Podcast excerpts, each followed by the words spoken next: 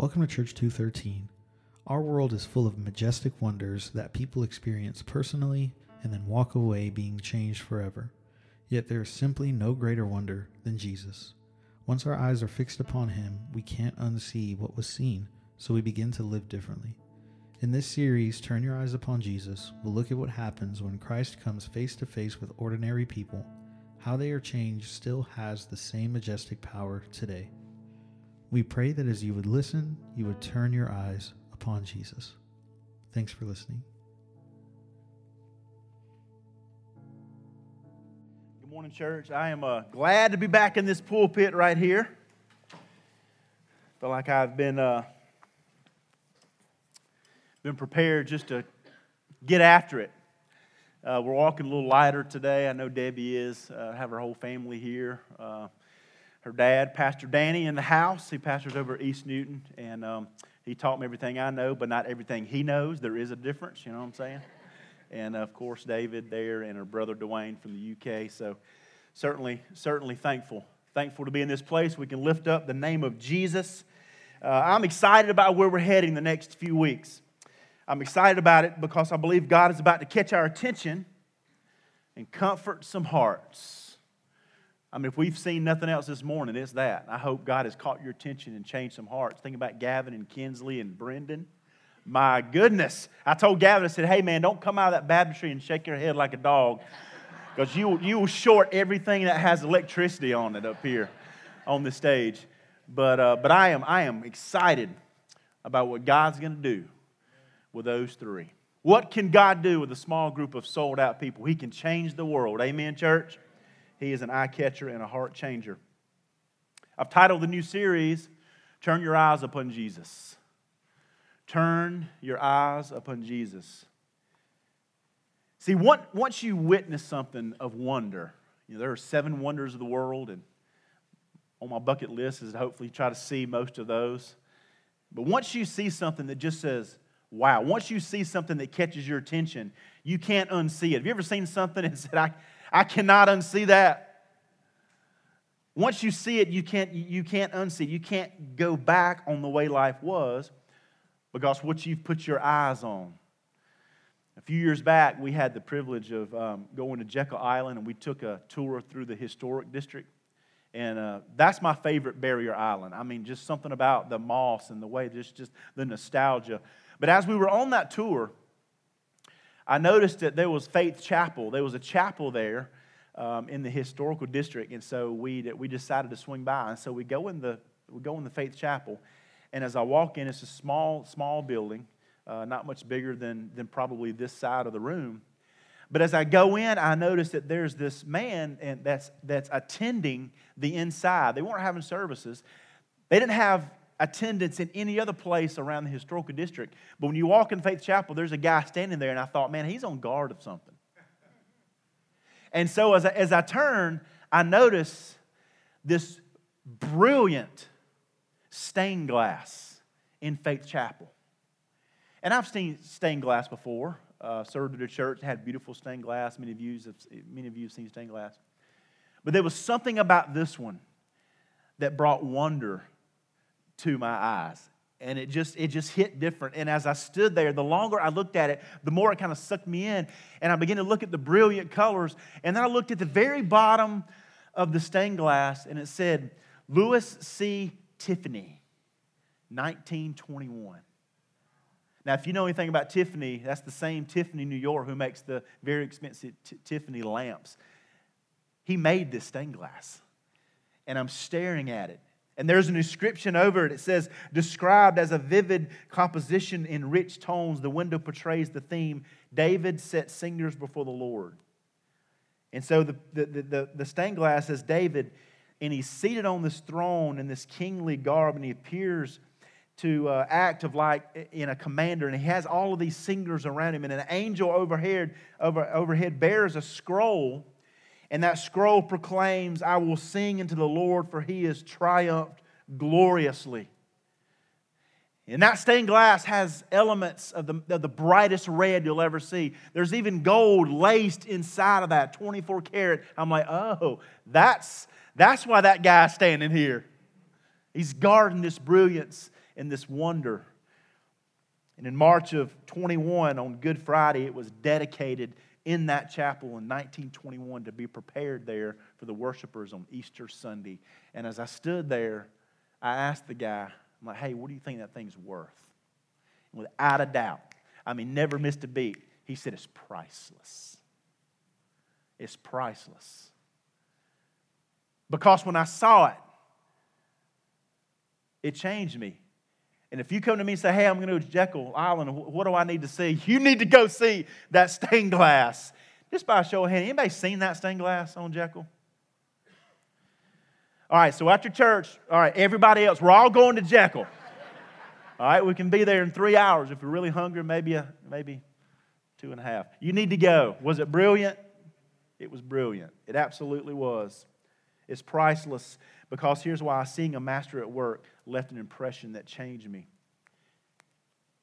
And so, what we're going to be doing in the next few weeks is we're going to be watching a master at work. And my prayer is that's where people are changed only after coming face to face with the truth and the brilliance that is the Lord Jesus. And my prayer is that you would turn your face upon Jesus and he would open up the windows of our souls and the light would come flooding in and we would leave living different. My heart is that we preach for a verdict. Are y'all with me? Preach for a verdict. And so the series is just that turn your eyes upon Jesus. What does that accomplish in our life? When we turn our eyes upon Jesus, we ought to leave a little different. And so there's going to be consequences to when we turn our eyes upon Jesus according to situations in His Word. And so the title of the message is Turn Your Eyes Upon Jesus to Make Every Moment Count. Now, there's something in our lives that we all have in common. We all have in common. We all wish we had more of it, and we all struggle using it. It's, it's why, we, that's, it's why drive-throughs exist. It's the inspiration between uh, it's the inspiration for the, for the microwave oven, for, uh, for wrinkle cream, pay at the pump. It's time, T I M E. Anybody at the end of the week say, man, I wish I could just right click and insert about two more days? That's real life, isn't it? So if we're going to make every moment count, we have to learn how to use this time. And if you're honest, some of you said to yourself this morning, I don't, I don't really have time to come to church. I'm not going to ask you to raise your hand and admit that. But, but, but, but with a crowd this size, it's likely. It's likely. Somebody said that. I, I really don't have time to be here. And if you think about time, it's really an abstract word. It's hard to define. It's, it's, uh, you know, it's like love. It's like hate. It's, you know, it, it's an emotion. It's, it can mean so many different things in so many different contexts. But for the sake of the message, you guys write this down. This is just PR's definition of time as we turn our eyes upon Jesus. I'm going to define it as this it's a relative success of activities in a space that are moving in one fixed direction.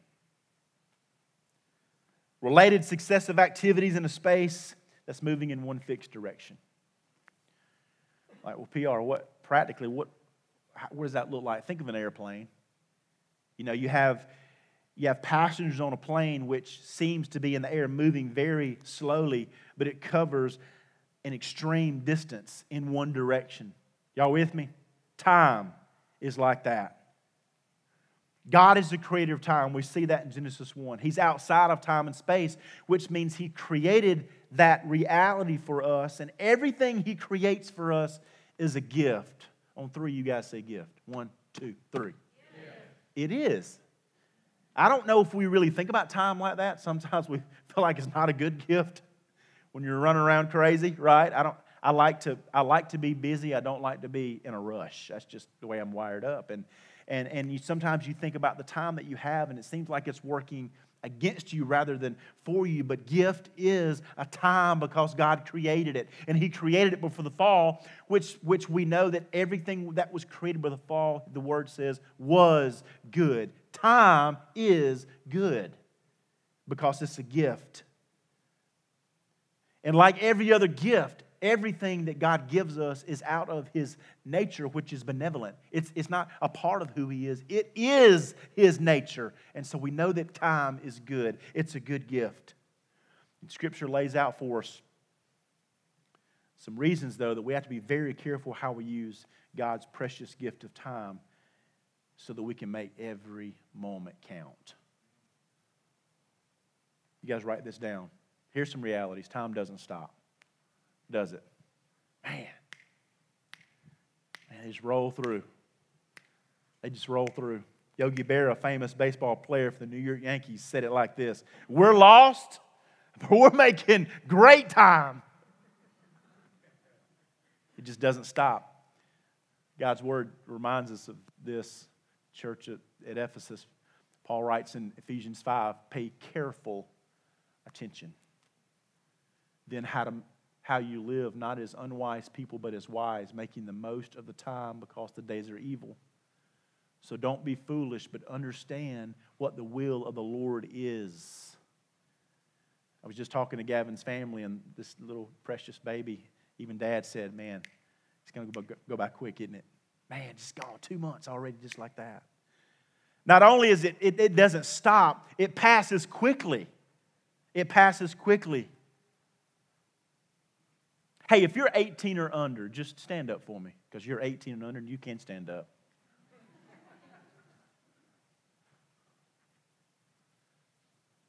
Okay. If you're 65 or older, just raise your hand. I'm not going to make you stand up.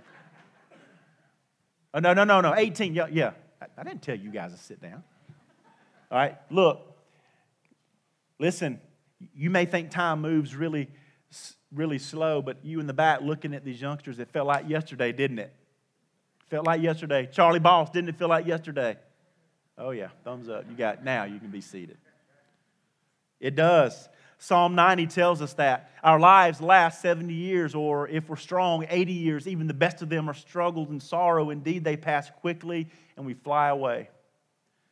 Who understands the power of your anger? Your, your wrath matches the fear that is due you. You're accomplishing something with your time. So teach us to number our days carefully so that we may develop wisdom in our hearts. Be very careful how we use this precious gift. And because of that, God's word goes on to tell us that it is a gift. So, yeah, absolutely, it demands, it passes quickly and it doesn't stop, but it demands focus. We have to be focused on it. 2 Corinthians 4 it says, So we do not focus on what is seen, but on what is unseen. For what is seen is temporary, what is unseen is eternal. James 4, one of my favorites, says, Come now, you who say today or tomorrow we will travel to such and such a city and spend a year there, and do business and make a profit. Yet you do not know what tomorrow will bring, what your life will be, for you're like a vapor that appears for a little while, then vanishes. But instead, you should say, If the Lord wills, we will live and we'll do this and that. But as it is, you boast in your arrogance. All such boasting is evil. So it is to sin to know the good and yet do not do it. He said, Be careful. It demands focus. Demands focus. Here's the thing it's pleasing to the Lord. Anytime you use the gift that God's given you appropriately, it pleases Him. All good gifts come from Him. And when we use them to bring glory back to Him, it, it pleases Him. So, as caretakers, we got to be careful how we use the time. Are y'all with me? But we have a battle against that. You know it. There, there, is, there is an opposition to every good gift that God gives you. So don't think for a minute that, that the enemy will not also battle for our time. One of Satan's greatest tactics against us is busyness. He might not be able to make you bad, but he will make you busy. If you're not careful, you'll slip into busyness. Our adversary, the Bible says, listen to this, comes disguised as an angel of light. A good thing in busyness. Listen, he's not coming to you dressed up in a red suit with a pitchfork. No. He comes to you as everything you've ever wished for. So he'll wrap you up with busyness to get you distracted. And so we have to turn our eyes upon Jesus to make every moment count. Why? For what our souls need, not what our desires want. If the enemy can make you busy over the fleshly desires, then your thirst will dry up. Your soul will dry up and become thirsty. That's why the Bible says we are to hunger and thirst for righteousness, and then that one will be filled. Not the one that's just busy using the gift to chase things that are temporary. You guys write this down. I get it often, Pastor. How do I have a fulfilled life? What's God's will for my life? What's God's purpose for my life? The most fulfilled lives are not the busiest lives. Y'all, we're in America, so we have to fight it. Trapped in that. Pragmatism. So, what is it? What is it? it it's the lives that have breathing room for malnourished souls to hunger and thirst for the sweet stillness of the Creator. Some of you guys came in this morning wore out. Your souls are thirsty. You're busy, but you're thirsty. You're active, but you're hungry.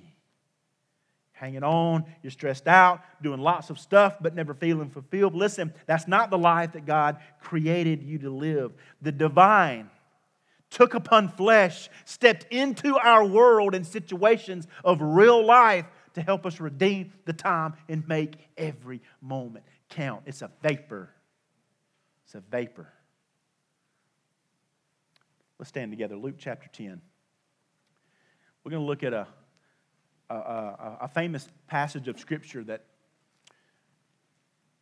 many of us are familiar with.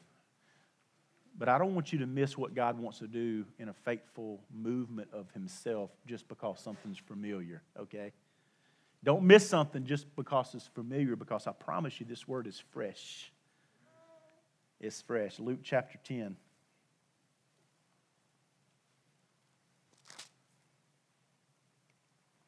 Starting in verse 38. It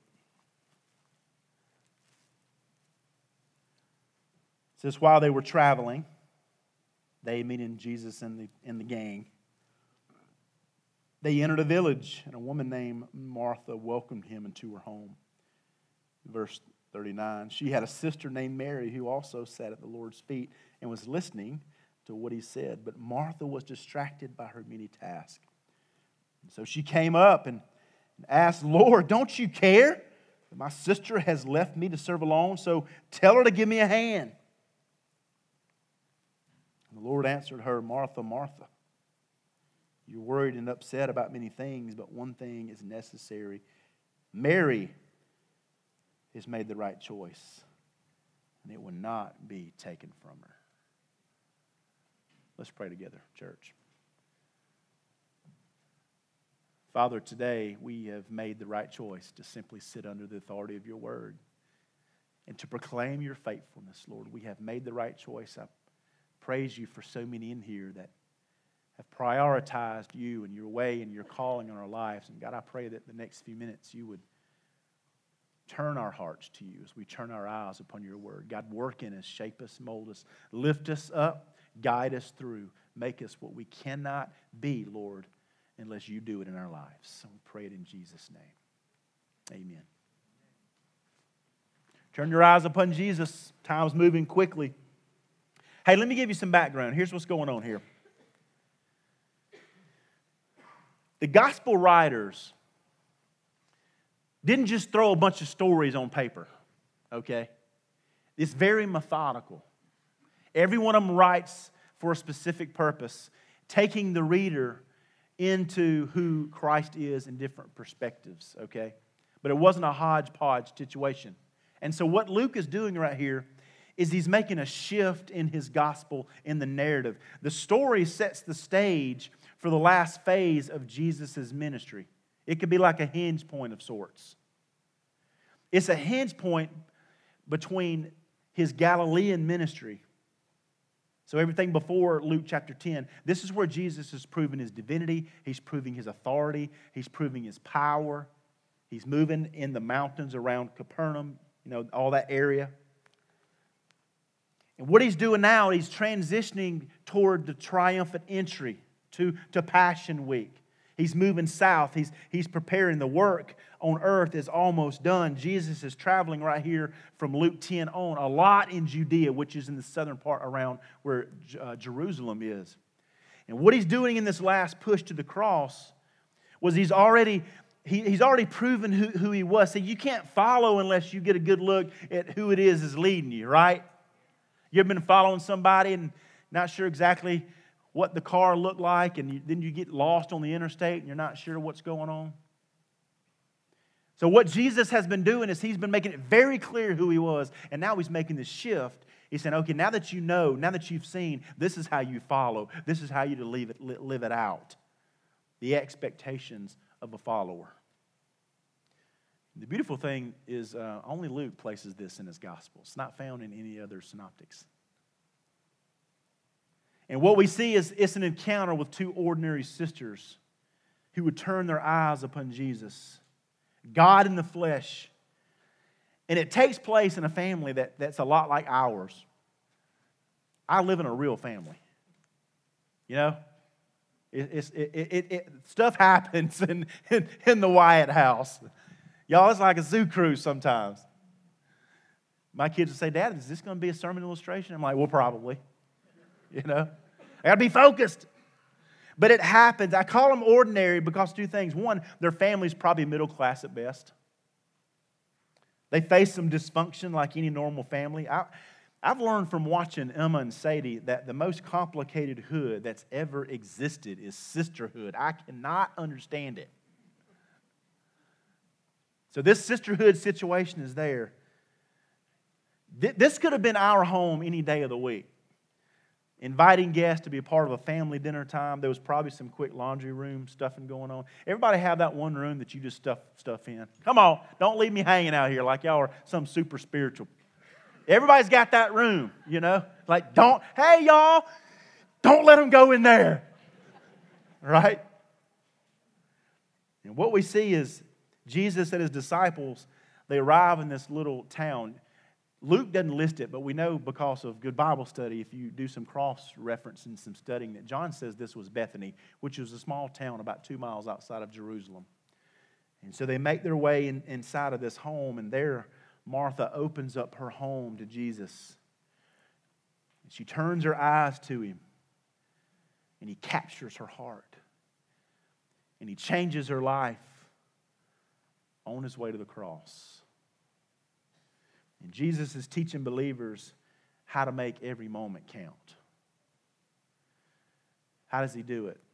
Well, what we're going to see is, is this first thing. Y'all, y'all write this down from the text. Our identity must be in Christ alone. Our identity must be in Christ alone. Our identity must be in Christ alone. And that's so, that's so, so much easier to do in other parts of the world, you guys, because American Christianity has so many distractions that can, that can cause you to put your faith in that, that you overlook your need for Jesus. But listen, God never uses anything that doesn't come to Him broken first because it requires full dependency. Our identity, what gives us purpose, what gives us excitement, what gives us, what gives us value, has to be in Christ alone. And so Jesus steps right into Martha's house. And, and, and she turns her eyes upon him. Look at verse 38. It says, While they were traveling, Jesus is always on the move, isn't he? So many times says, as he was going. He's always going, always moving. As they were traveling, he entered a village, and a, and, a woman named Martha welcomed him into her home. There's a lot of meat right there. He, she welcomed him into her space. The Bible says he met a woman named Martha. This was the first time that he'd ever met her because it refers to her as woman. Mary, Martha, and, and, Lazarus. There's other experiences in the New Testament, in the Gospels, where Lazarus, you know, was raised from the dead, but they were friends. But this friendship budded right here in Luke chapter 10. This was the first time. Martha's an Aramaic name that means mistress. In first century, that basically means she was boss of the house. She was, she was a head of the household. And so, because of her role, she was excited to have him just walk right in there. She, it says that she welcomed him. She wasn't embarrassed. She wasn't caught off guard to have this highly prized guest in her space. You see where her identity is being shaped? I don't know. There's possible reasons she, she wasn't afraid to open her door. Maybe, maybe the decor was a little better. Maybe the house was a little better. Maybe, maybe she knew the smell of the meal would impress Jesus. Maybe she was known for being the hostess with the mostest in this small little village. But whatever the reason, she, she seems to feel right at home. She, she, feels to, she, she seems to feel at her best in this role, and she welcomed him. This was her time to shine with her gifts and with her abilities. But y'all, it's not necessarily a bad thing if it's not misplaced. When we know from Romans 12, God gives us all special abilities and talents. We all have different skills that we bring to the gospel table. That's the beautiful part about a faith family. Surround your people with surround yourself with people that have other skills that you don't and just cheer them on. They cheer you on and before you know it you've done something magnificent for the gospel. And so we see that happening. Martha, though, was, was confident in her home, but her devotion was divided. And that's where Jesus steps right in. She was distracted with the kettle in the kitchen instead of the king in the den. Amen.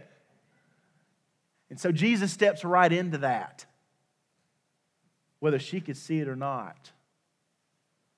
Her allegiance was in the decor, her allegiance was in the dinner, and her identity was in her abilities, and Jesus was there to draw her eyes on him. The problem with Martha is not her serving, but rather that she was worried and distracted. The Greek word translated distracted in verse 40 simply means a connotation of being pulled or dragged in a different direction. There's some, there's some meat there in that word if you think about it. Jesus steps into it. She was distracted, which means the word used, she was, she was, she was to, to draw around, to draw away, to distract, to be driven out mentally, to be distracted, to be over occupied about a thing. You see, so it wasn't that she was, it wasn't that what she was doing, it was the, it was the overt distraction that it was drawing in her life. What she was doing was a good thing. The motive behind it was causing the distraction. It's always a matter of the heart, isn't it? And what happened? She was so pulled away, she was so overoccupied that she left no room for the most important aspect of hospitality, which was gracious attention to the guest, which was the king in the den. Jesus was in. Are y'all with me? Jesus was in the house And She's in the kitchen. In fact, she breaks all the rules of hospitality. Martha, Martha even goes on and, and to accuse Jesus of not caring about her. It says, Lord, do you not care? Let's read it together. I know she didn't. While they were traveling, he entered a village, and a woman named Martha welcomed him into her home. So, yeah, come on in. This is, this is it. This is my chance. She had a sister named Mary who, was also, who also sat at the Lord's feet and was listening, listening to what he said, but Martha was distracted by her many tasks. And she came up and asked, Lord, do you not care? My sister has left me to serve alone. So tell her to give me a hand. Man, how many times do we get caught up in life and before we know it, we have called the Lord on the carpet? God, do you not know? Do you, have you not heard? Do you not see me? I'm telling you, God sees you. God is always about drawing you back to his heart. she's there. And what does she try to do? She tries to embarrass her sister in front of the guest. Another faux pas of hospitality. don't do that. You put on a happy face. Even if you've been, you know, battling it out. When the guest is in the house, everything is perfect, right? Hey, here's a marriage tip, guys. All right? You can trust me. I got the limp to prove it. All right, listen. If you're having intense fellowship, we don't fight, we have intense fellowship. If you're having intense fellowship with your wife in public, don't ask somebody else around you what they think of the situation. Okay? Take me at my word. Depression, listen, and anxiety and worry, they're setting in, and, and Jesus is right there to calm her. What he's saying is, Martha, turn your eyes on me. It's okay. Relax. Relax. Breathe. You don't have to do all this for me for me to love you, for you to be successful. I made you. I gave you these gifts. See, your talents and passions, and this could change a life this morning, is not who you are at the core. What you're good at to get a paycheck is not who you are at the core. Your abilities, they're, they're not going to fulfill your soul. And so they're not to take priority in our schedules because they're not the giver of life. From a young age, we've told our kids when we say, hey, what do you want to be when you grow up? The question that I'm not asking is, what do you want to do to get a paycheck? What do you want to be? I want them to hear him say, I want to be faithful. I want to be dependable. I want to be honest. I tell the kids, I don't expect you to be perfect. I expect you to be honest. I want you to be hardworking. I want you to be trustworthy. I want you to be humble. And then, y'all, whatever you do with your talents, you will succeed at and you will find purpose in, and God will honor it because that's who we are at the core. It's the giver, not the gift, if we start to think of our identity is found in what we're good at. So, our purpose and our hope for wholesomeness and success is ultimately found in the Savior's feet. If you want to get up and go do something great, you've got to have a life that lives at His feet. I told you, in God's economy, what? The math is what? It's different. If you want to be great, if you want to get high, if you want to, if you want to go far, you've got to get low. You have to get humble. And if you're walking with Him, He's pleased no matter the level of worldly success you hope to achieve. So, what I'm saying, parents, relax. Just take your kids to Jesus. Breathe. Bring them to Christ. Relax. Then they'll have everything they need for the future. Debbie and I purposed a long time ago in our hearts, many years ago, that with Parker, we weren't going to chase scholarships if I had to neglect the Savior to seal the deal. It just wasn't worth it. If it happened, great. If he got a look, great. If he got an offer, great. But at what extent am I sowing and I'm reaping? So just live, live the Lord. Matthew 6 33 says, Seek ye first what? The kingdom. And then what? His righteousness everything else will work out for our good and for His glory. And so the gift that God had given Martha to be successful was actually distracting her from worshiping the Lord Jesus. And she began to dangerously live that her identity was the sister that found purpose in keeping the house. And because of that, something was dying inside of her. And the king step right into that. Man, isn't he tender? The king knew she was distracted with the kettle, and he was drawing her back into the living room. The potter and the clay. She was focused on what was cooking on the stove, but he was, he was worried about what he's trying to cook in her. And she met her there. One day, a guy came to the pastor during invitation. He said, Pastor, I was making $40,000 a year a couple years ago. I was giving generously to the Lord. I felt so alive. I had time for his voice. But now I'm making 100000 and I just don't seem to have that same peace. Will you pray for me, Pastor? Pastor said, Absolutely, brother. Put his arms around him. He said, Dear Lord, take 50000 from this man right now. God never came back to church. He never saw him again. So, what was Jesus doing? He was turning her eyes upon him to make the point to her and the disciples that what makes us valuable wasn't what we have to offer, but what God was offering her in that moment. And Jesus dropped by the house this day to take the wrappings off of her heart. Church, our identity has to be in Christ alone. Amen. What does that lead us? Well, the text goes on our worship must overpower our work. That's where it leads us. Our worship must overpower our work. So we get this second character that gets brought in right here. While they were traveling, he entered a village, and a woman named Martha welcomed him into her house. And she had a sister named Mary, who also sat at the Lord's feet and was listening to what he said. But Martha was distracted by her many tasks, and she came up and asked, Lord, don't you care that my sister has left me to serve alone? See, sometimes Mary gets a bad rap that she's lazy, that she was neglecting her responsibilities. No, she was with Martha. They were probably preparing for this guest together. But when the guest arrived, her priorities changed. You see that?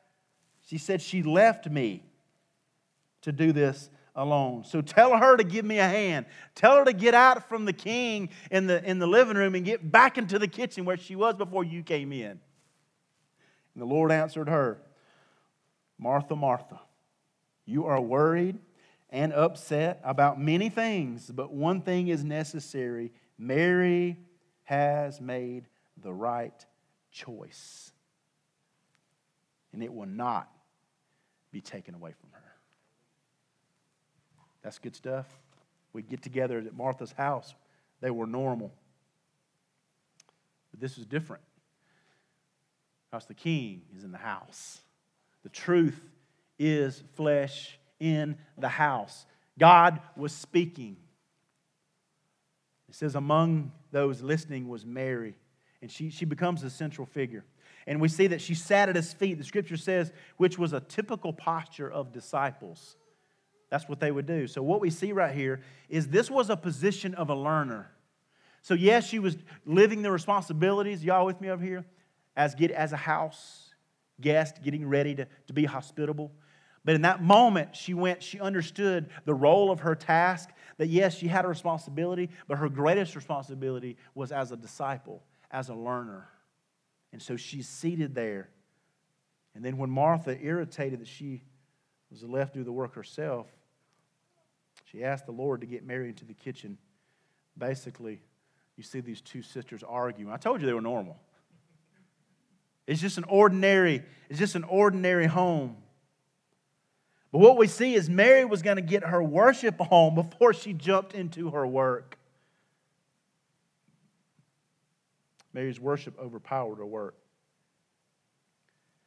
But as I was reading through this, just try to think about the reality is. The reality is this. You ever thought this? If I don't do it, it's not going to get done. I mean, somebody's got to get the work done. So, what is it saying right here for Martha? Mar- to Martha's defense, things had to get done, plain and simple. Mom, sometimes you just can't stop, right? The house would fall apart. I know ours would. Debbie's the chaos coordinator, she's good at it. Martha had to get the dinner ready. She had to get the stove fired up. She had to set the table. And if you think about it, I don't want you to miss it. Where, where would the church be without Marthas? I'm talking about those faithful people who performed the task of hospitality and service that's so vital in making a church a welcome and, and well functioning community. Scripture tells us that God is a God of order. We talk about the bodies, pieces being in order. So, is the Bible saying in this moment that we should abandon responsibilities? No, we have responsibilities. What it's saying is if all of our uh, activities leave us no time to be still in the Lord's presence and hear God's word, we're going to end up serving not out of the overflow, but out of the obligation, which is really dry. And where does dry obligation take you? It robs your peace, robs your joy, it robs your excitement,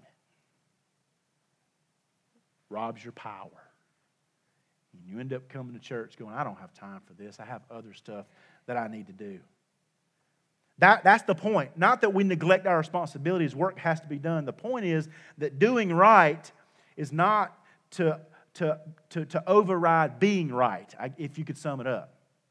Being right in His presence is far more important than getting it right. Because if you're, if you're at His feet and you get up from that place, whatever you do is for His glory and it will be right. I tell our staff, I'm like, listen, we're going to pray and we're going to plan and we're going to promote. The Bible says the horse is prepared for battle, but the victory belongs to the Lord. We're going to do our very best to cross every T and to dot every I. And whatever happens, we know that it's of God. We don't want to bring a spotted lamb to worship. And so there's a lot of effort that goes on back there. We check this, we check the water, do all this, because we know that all things, like Pastor Joe said, is going to work to bring him glory. We don't want to leave anything untied and undone because he deserves the highest of praise. See, trying to serve God without being nourished by God's word is, is like expecting to get some good food off the tree, but it's not rooted in anything substantial. And so, before we can represent Christ as we should, we have to take time to be holy. Bible says, be busy because I am busy. No, it doesn't say that. It says, be holy, for I am holy. Because the reality is, activity never translates to godliness. You can be very active here and still be very disconnected from the power of God. Because activity does not translate to godliness. It's sitting at his feet. Even genuine believers can lose their focus on what really matters. And unlike her sister, Martha was distracted from hearing the Lord's teaching preoccupied with the task. So, making every moment count, listen, it means our services, it means our schedules and our work comes after we worship in light of all that God is and all that God does. Holy, just, loving, immutable, all knowing. We work in light of that. Y'all with me? I, I saw a little Facebook meme that said something like, um, you guys never know stress like trying to hold a flashlight for your dad or something like that. You know what I'm saying? Parker's lived that life. but what we're doing is we're working in that light. And if you serve in the Lord, you're working in the light of who He is. All of those things. That's why doctrine and theology is important. Who is God? And we work in that light. And because we work in that light, we work through that light. And so we operate and we do everything that we do because of all that He is. And that brings peace and comfort in our work. Psalm 119 says this Your word is a lamp for my feet and a light for my path. I have solemnly sworn to keep your righteous judgments. The light, we're walking in those lights. I am severely afflicted, Lord. Give me life according to your word. Lord, please accept my free will offering of praise and teach me your judgment, walking in your word. My life is constantly in danger, yet I do not forget your word. You take him at his word. what does that mean for us? You guys write this down. Worship, therefore, is our identity before it becomes our activity. Worship is who we are, not just something we do. Y'all with me? I like to define worship as where revelation meets response. It's not just on Sunday morning from 10 to noon. This is something that we do. My prayer is this is who we are. We go out on Monday, and our identity is worship. And that leads us to live that activity out. As a pastor, I love to watch you be active for the Lord. Random acts of kindness. I've been a recipient of that a couple of times. It was a, just the sweetest little note hanging on my door this morning.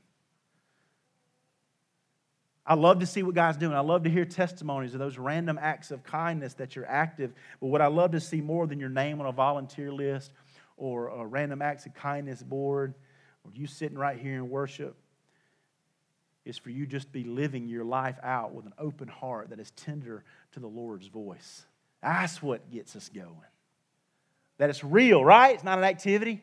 It is your identity. See, here's the thing you can't greet effectively out there unless you make it a priority to be in here first. You can't, you can't deliver cookies to visitors unless you're getting fed on the bread of life yourself. You're serving out of the overflow. You can't teach with power. You can't serve with compassion. You can't play with peace or, or preach with conviction unless we fall at his feet first because we all live after something. I had a chance to be a part of the service for Debbie's grandmother Friday. And um, as she was going through the last stages of her life, we came across some little notes that she had written in her own handwriting. And one of those just simply said, I'm drinking, I'm drinking from my saucer because my cup overfloweth. That's, a, that's an old school thing, drinking from a saucer. Now, if, if, if, if I purposely overfill my coffee cup at the house and it, my kids are like, Daddy, you all right? But my grandmother, she would overfill her coffee cup and she would drink it out of the saucer. She would walk. I remember it as a kid. She would, and she had muscular dystrophy, and so she, she was already kind of unstable. She had braces on her legs at a young age, and, and she would walk from the kitchen to the living room holding her saucer, trying not to spill it. And as a kid, I'm thinking, Nanny, if you wouldn't pour too much in the cup and it's all in the saucer, I wouldn't have to watch you struggle. But I realize there's just something special about that overflow drink from my saucer because my cup overfloweth.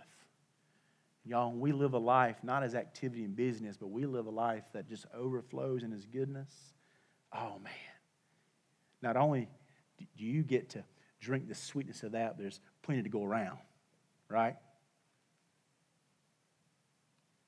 But I'm afraid we've taken our responsibilities too far and we've added too many things to our calendars the hustle and that's pulled us slowly away from the things that truly matter to the Lord. Why is it that we that we know our calendars are full, yet we take on something else anyway, just in case worship's not enough? That's really it. Is your worship enough? I'm saying, yeah, it, it is enough to equip you for the day. And when it comes to responsibilities, especially as young families, you know, some of you guys are in very busy seasons. Take a good hard look at your calendar. Why am I doing what I'm doing? How is this? What am I chasing? You know, Pastor Danny's here. There's other ministers in the, in the room, and he would contest the same thing that people don't stop coming to church automatically, do they?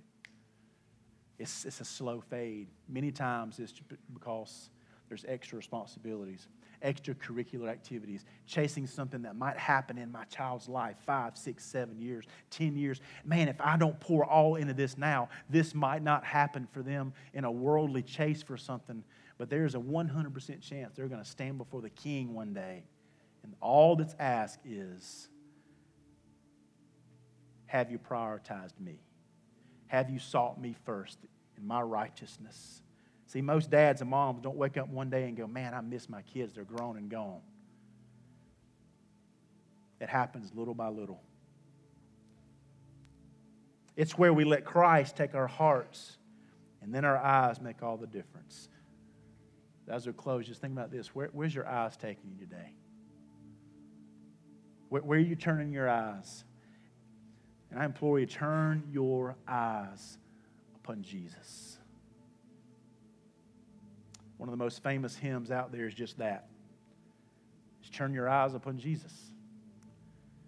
The hymn was written in 1922. It was written by Helen Lemmel. But Helen wrote the most famous, one of the most famous hymns, Turn Your Eyes Upon Jesus, after a lady named Lilias Trotter. Lilias Trotter was from England. She was a very brilliant artist. God, God grabbed her eyes and set her heart toward missions, and she tried to raise support. Trotter did for missions, but nobody would support her. You know what she did? She just plowed ahead herself, and she went to Algeria, Africa, and she began to do missions. And after, in the middle of this 40 years of, of mission work, she wrote a famous poem. It was just called Focused. And later, Helen came upon Miss Trotter's poem, and then she penned the words to the famous hymn, Turn Your Eyes Upon Jesus. And I want you to know if, if, if Lilias Trotter's one yes to surrender all for Jesus and live 40 years in the hiddenness of the desert had no other impact than to lead one to write this song so that we will put our full attention upon the face of Jesus over a hundred years later, I'd say it was worth it, wouldn't you? Let me read these to you and then we're done. Oh, soul, are you weary and troubled? No light in the darkness you see. There's light for a look at the Savior, life more abundant and free. So turn your eyes upon Jesus. Look in his wonderful face, and the things of earth will grow strangely dim in the light of his glory and grace.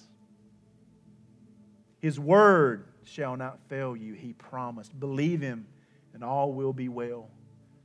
Go to a world that is dying, his perfect salvation to tell. So turn your eyes upon Jesus. Look full at his wonderful face and the things of earth will grow strangely dim in light of his glory and grace. Oh, soul, are you weary and troubled? No light in the darkness you see.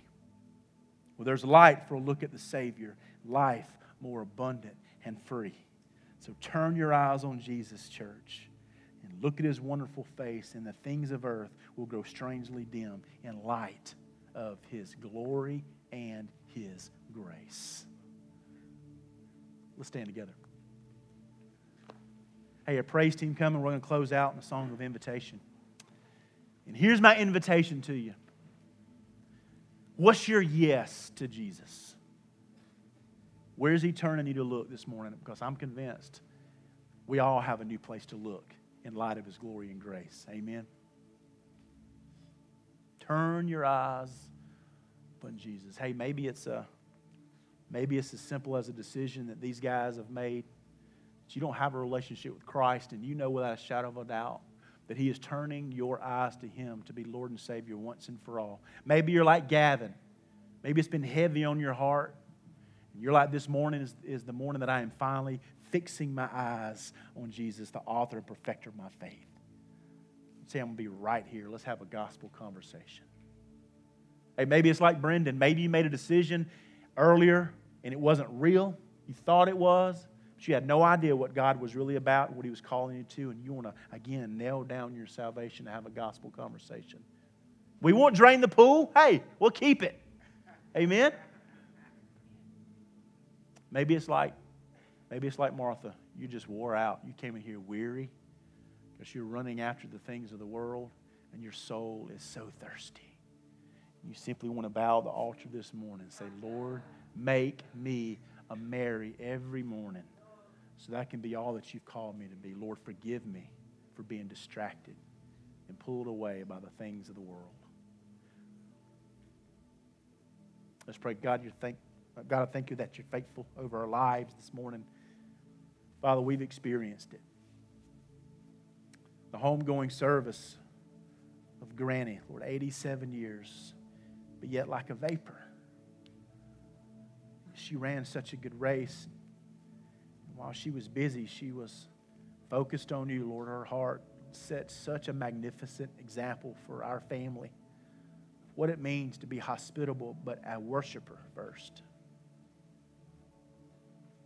Father, for Brother Larry, who's sitting in your presence now, Lord, his long battle is over. But like a vapor, it's gone. Yet he didn't just leave a legacy, he lived one for your glory and grace and the things indeed of this world has grown strangely dim. But He's standing in your presence, seeing your glory in full. Lord, I can only imagine what's going on. Father, thank you for the way you orchestrate your word around our lives. Lord, every person in here, you are after us. We may turn our eyes on you in a fresh way, Lord. That we, we experience it and we live it out. God, help us to live differently because of where our eyes are fixed. Thank you, Jesus, for the cross. God, if there's one in here that's just weary, God, I pray that this will be the moment they would find rest at your feet. Have your way, Lord. We love you. Prayed in Jesus' name. And all God's people said. Church, let's sing together.